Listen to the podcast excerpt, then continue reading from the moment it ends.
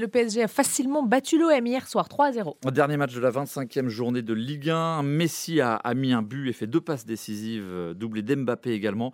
Et collectivement, c'est le premier vrai bon match du PSG depuis la reprise, Hugo Hamelin. Oui, le PSG a enfin sorti un match digne de son rang hier soir à Marseille avec au-delà d'un Mbappé stratosphérique, plus d'intensité, plus d'implication euh, collective que ces dernières semaines. C'est leur match référence en 2023.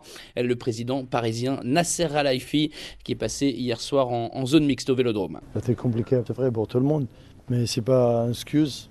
On a joué vraiment contre Grand Marseille aussi. Les joueurs, on était très agressifs.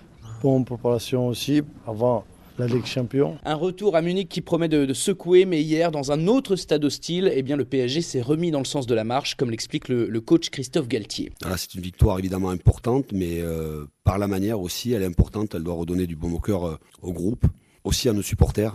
Quand vous venez, de gagner 3-0 à, Marseille, euh, on ne va pas quand même inventer autre chose euh, dans les semaines qui arrivent. Clin d'œil à peine voilé à Neymar qui était absent hier soir et qui a vu le PSG retrouver de la hargne, de la solidarité sans sa diva brésilienne. Et les Parisiens qui ont désormais 8 points d'avance sur l'OM et 10 sur Monaco qui a perdu 3-0 face à Nice.